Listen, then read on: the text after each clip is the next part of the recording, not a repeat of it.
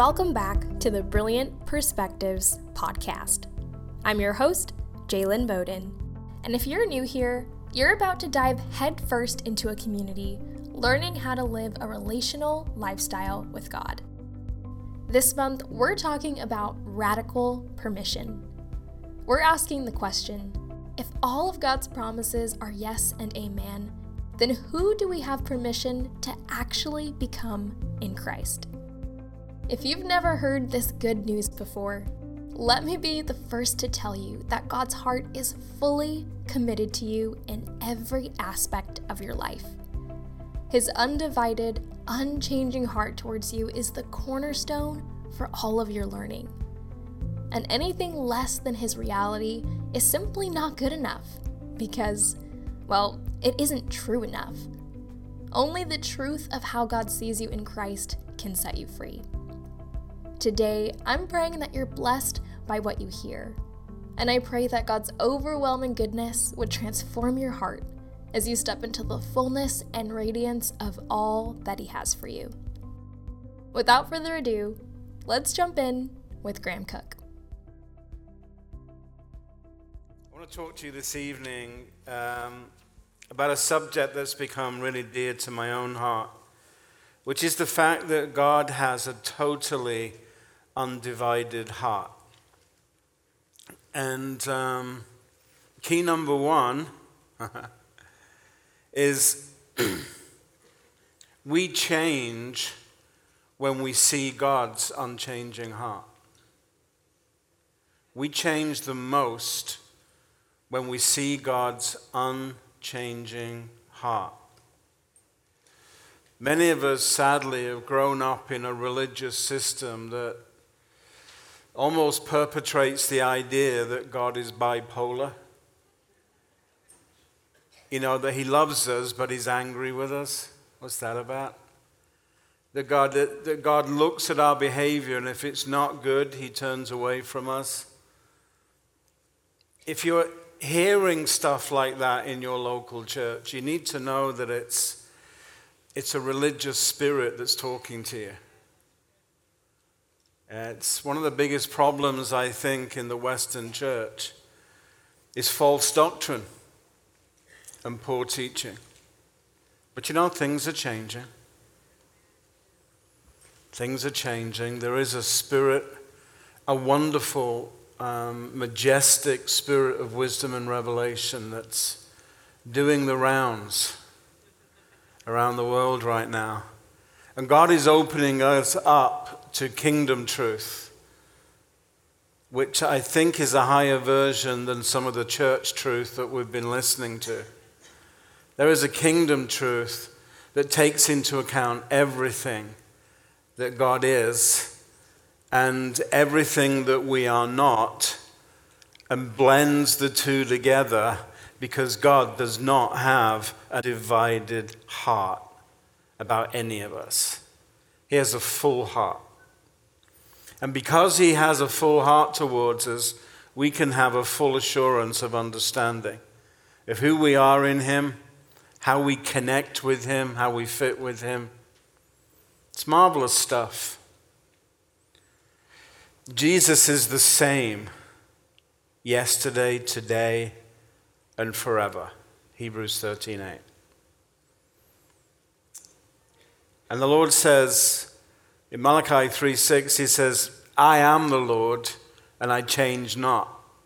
I don't think he was talking about diapers. I change not. You're just saying, this is the one that you're dealing with. You're dealing with the one person in the universe who never, ever changes. So you always know where you are with him. On your best day and on your worst day, He's exactly the same. He never changes. And I think He likes that about Himself, that He never changes. James put it this way excuse me, he said, Every good and perfect gift comes down from the Father of lights, with whom there is no shifting shadow or variation. God doesn't switch things up on you. He lets you know exactly, hey, this is who I am, just so you know, and I'll always be like this, just so you know, and you can become confident in who I am towards you, because I won't change on you. So, what we see in the nature of God gives us confidence in all our dealings with Him. And, and I love the fact that because His character doesn't change, His promises, um, His word to us is also eternally sacred. So in, um, in Numbers chapter uh, 23, verses 19 and 20, it says, God is not a man that he should lie, nor a son of man that he should repent. He doesn't do anything that he's sorry for. Has he said and will he not do it? Has he spoken and will he not make it good? Behold, I have received a commandment to bless, and when he has blessed, it cannot be revoked. Isn't that amazing? His word is absolutely true and sure. In Isaiah 55 uh, 11, Isaiah put it this way He said, This is the word he received from the Lord. So will my word be that goes out from my presence, from my mouth. It will not return to me empty, it will without accomplishing what I desire and without succeeding in the matter for which I sent it. You know, there are words coming to us from heaven in these days. And the whole point of God prophetically communicating to us, whether He's using the prophecy of Scripture or whether He's using the prophetic gift, the whole point is that we should succeed with the words that He's giving us. That we take those words and they become a focal point for our success in the arenas of life, on the battlefields of life, anywhere they work, and they work perfectly because God doesn't lie and He never changes. The word of the Lord stands forever. And in Isaiah 45, let me read this to you, verse 23.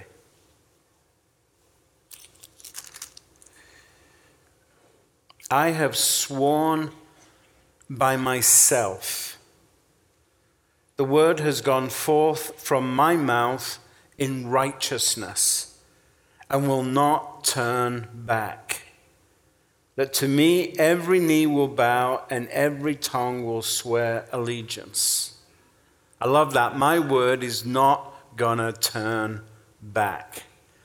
So, the fascinating thing about the word of the Lord is it depends on his character, not yours. Depends on his nature, not yours. Depends on who he is, not who you are.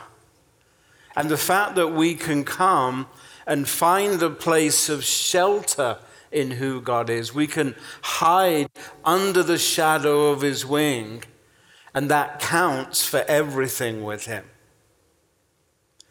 It's not about you being brilliant, it's about Him being amazing.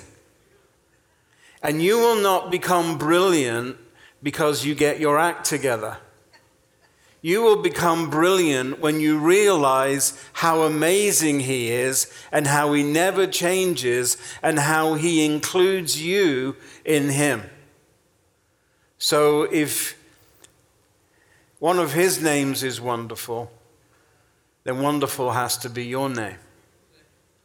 We get to be who He is, and we have all the help in the world for that to happen. He swears by Himself. God's heart and nature is unchanging towards us.